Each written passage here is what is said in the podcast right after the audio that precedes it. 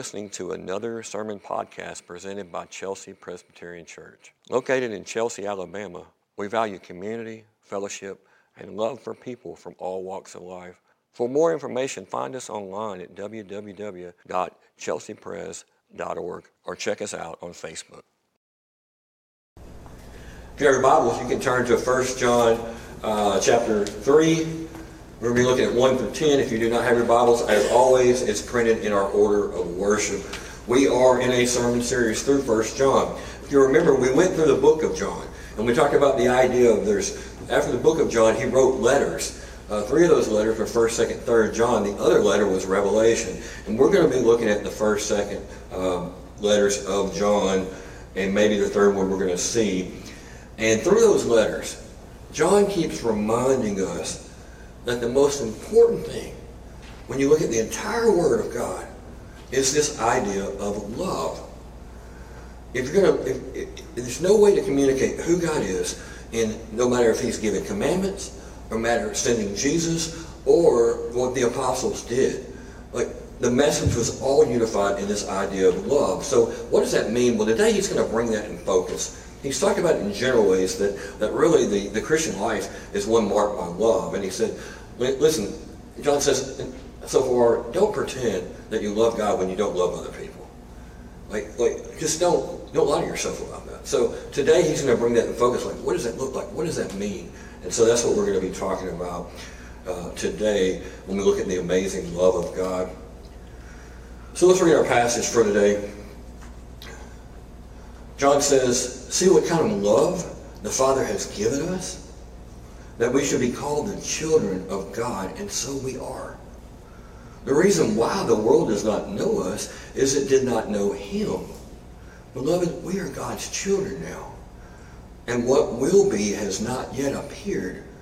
But we know that when He appears, talking about Jesus, we shall be like Him because we will see him as he is, and everyone who thus hopes in him purifies himself as he is pure.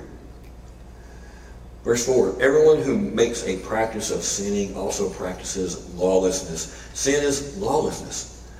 You know that he appeared in order to take away our sins, and in him there is no sin. No one who abides in him keeps on sinning. No one who keeps on sinning is either seen him or know him. Little children, let no one be deceived no one deceive you.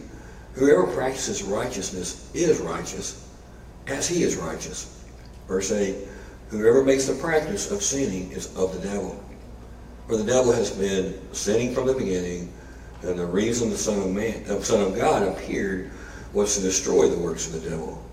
No one born of God makes a practice of sinning, for God's seed abides in him. For he cannot keep on sinning, because he has not been born of God. By this it is evident that we are children of God and who are the children of the devil.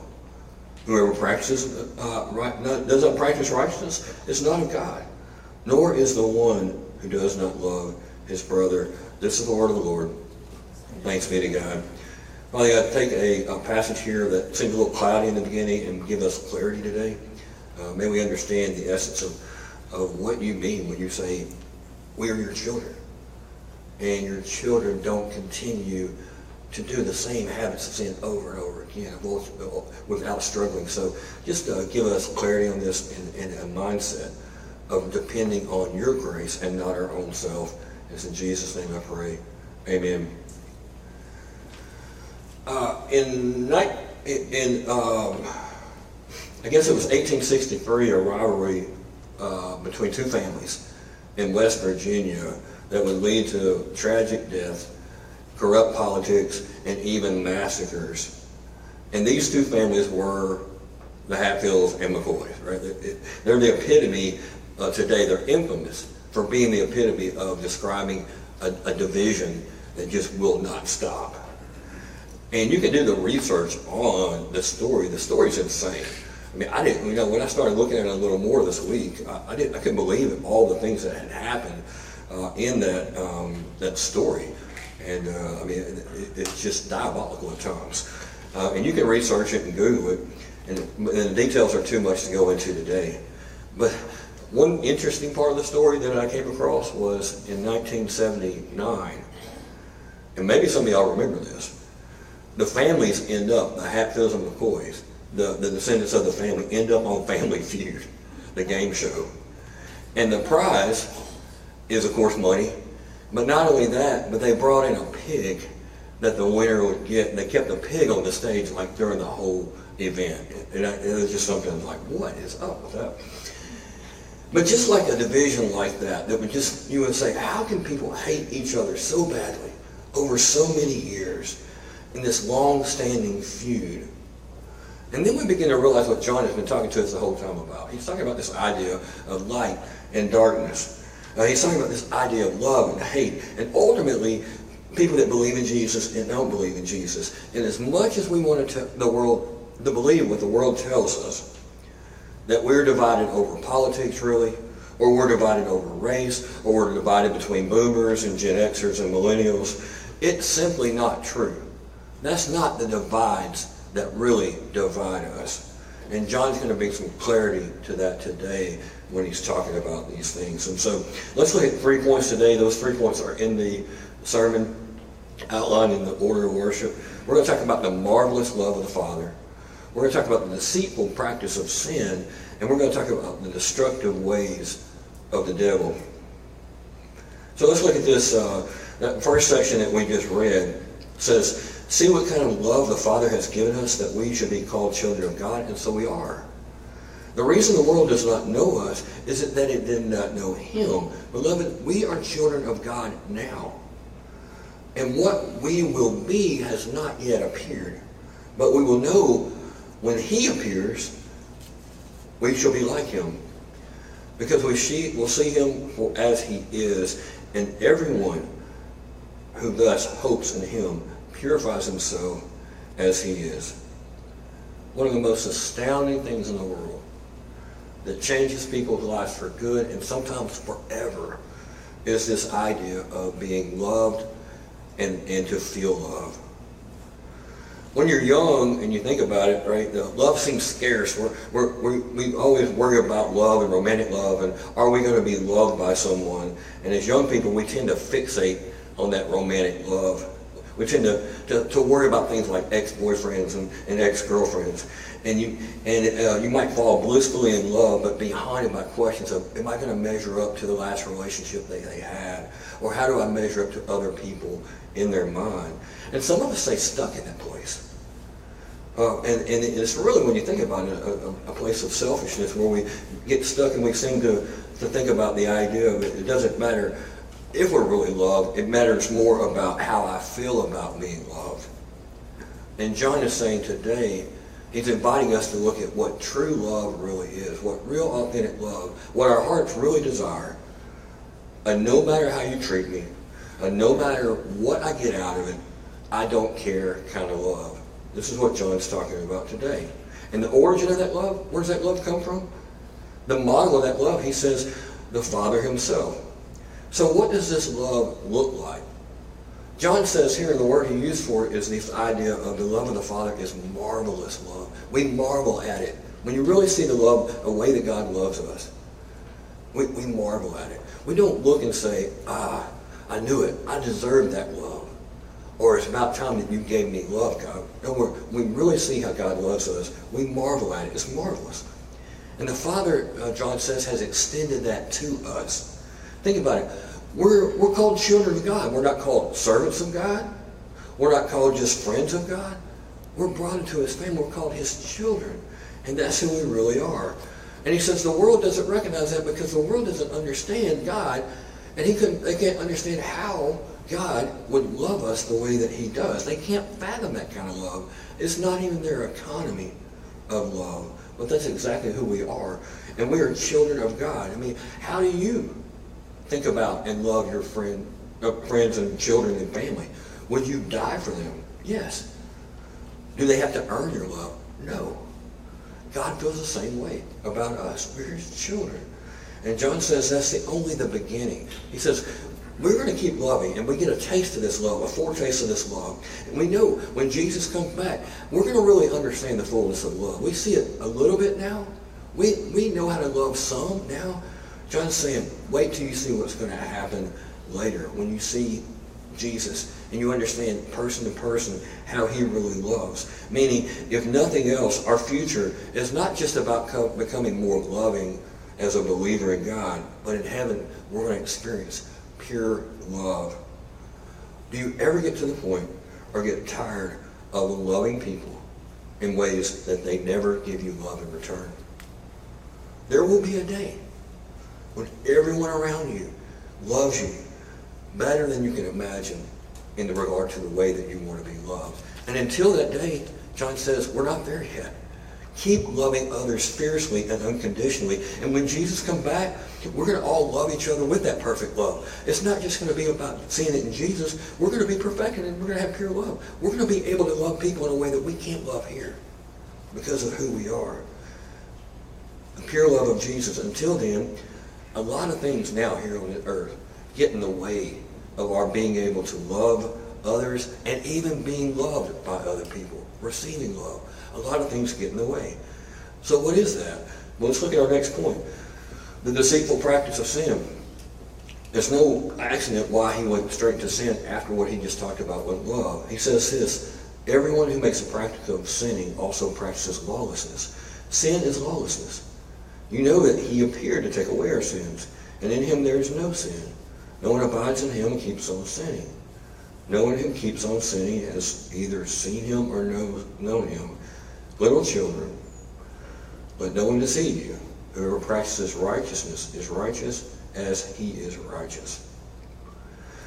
So, stepping back to what we were just talking about, we all view love in terms of transactions, almost like bank transactions. We, we, we think in, in a lot of times that we put um, you know, this much into the love account of someone else, and we feel like we should get that much more in return. This is our hearts. We're transactional people. And John is about to address this and tell us why this kind of thinking is wrong and actually destructive to us and those around us. Here's what John's saying uh, in this passage. He's saying, when you indulge a life of doing whatever you want to, which he's talking about the idea of sin here, you're just outright lawless and saying, I'm going to do whatever I want to do, it's a path to destruction.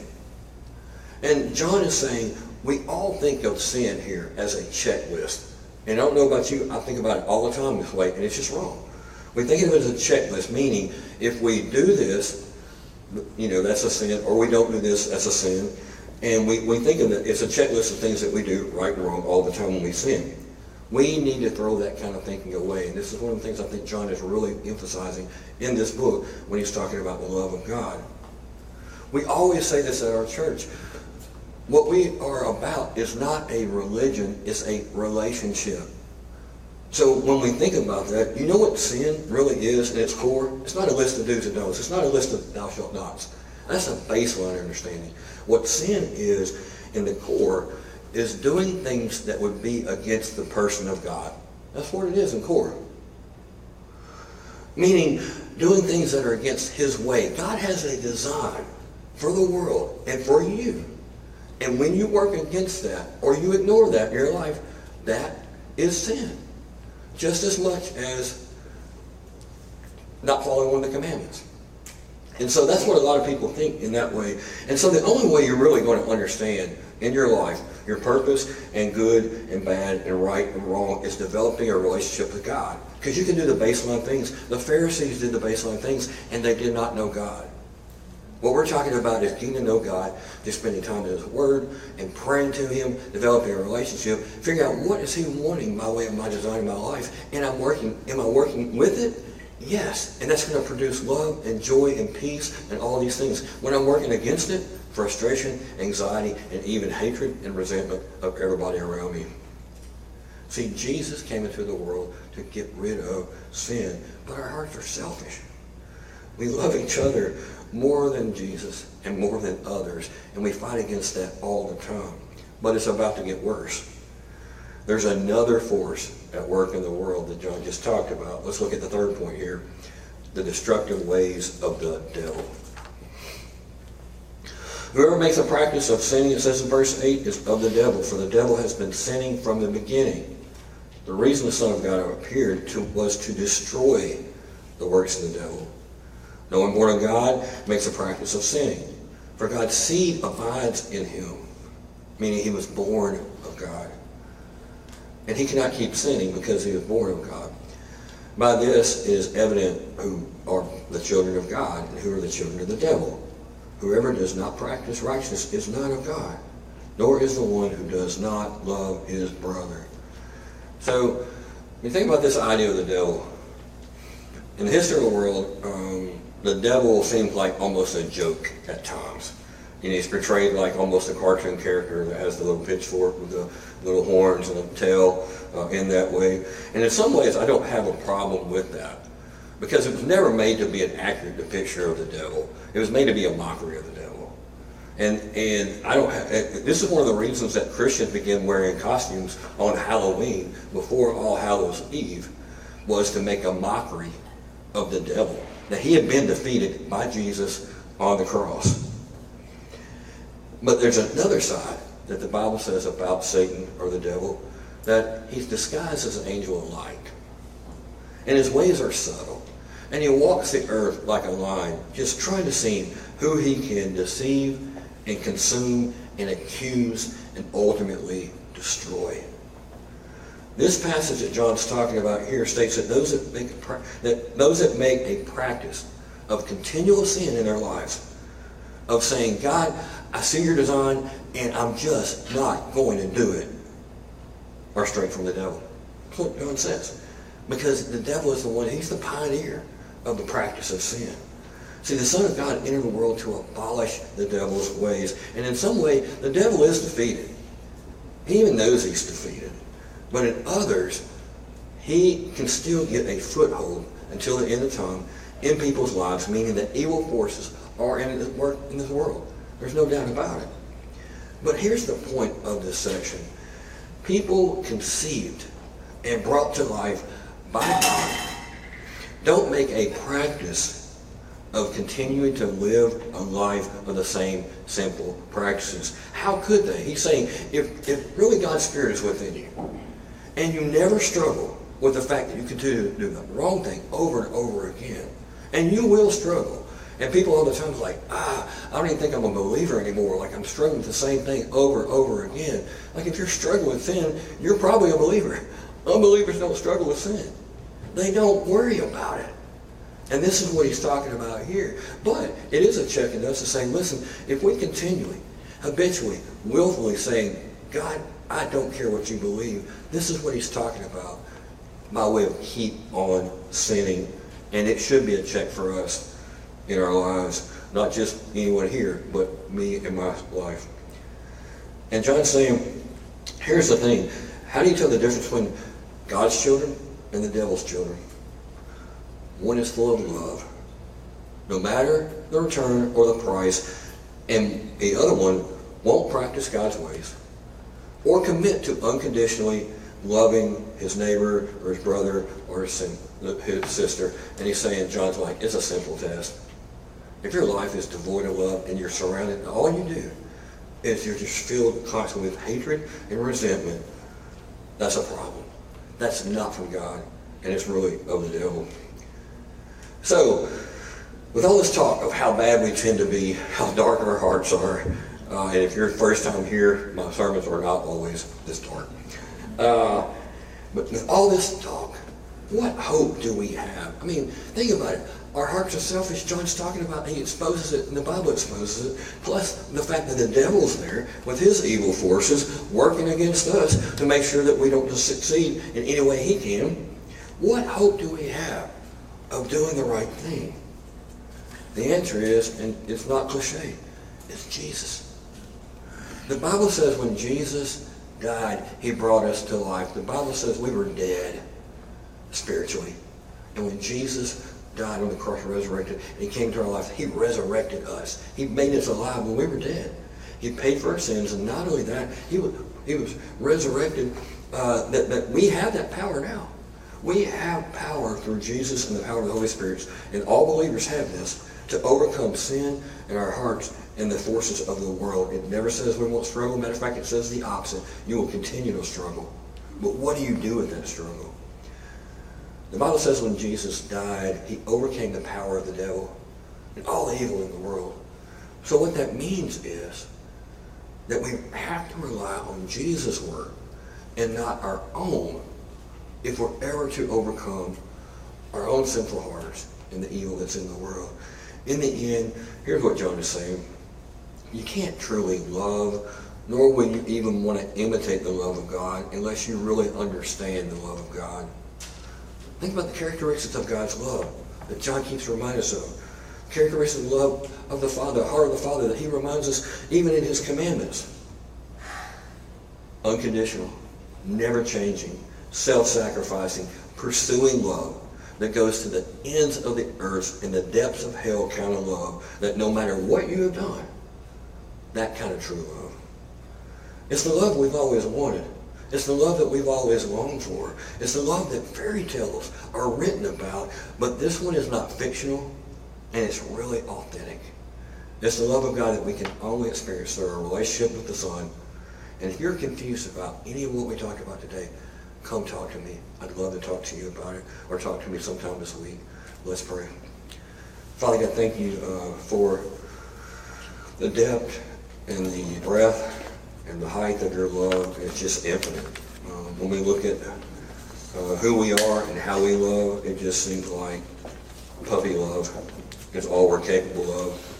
Help us to know what real love really is so that we can love you and then in turn, as an overflow of that relationship, love those around us, our friends, our family, our neighbors.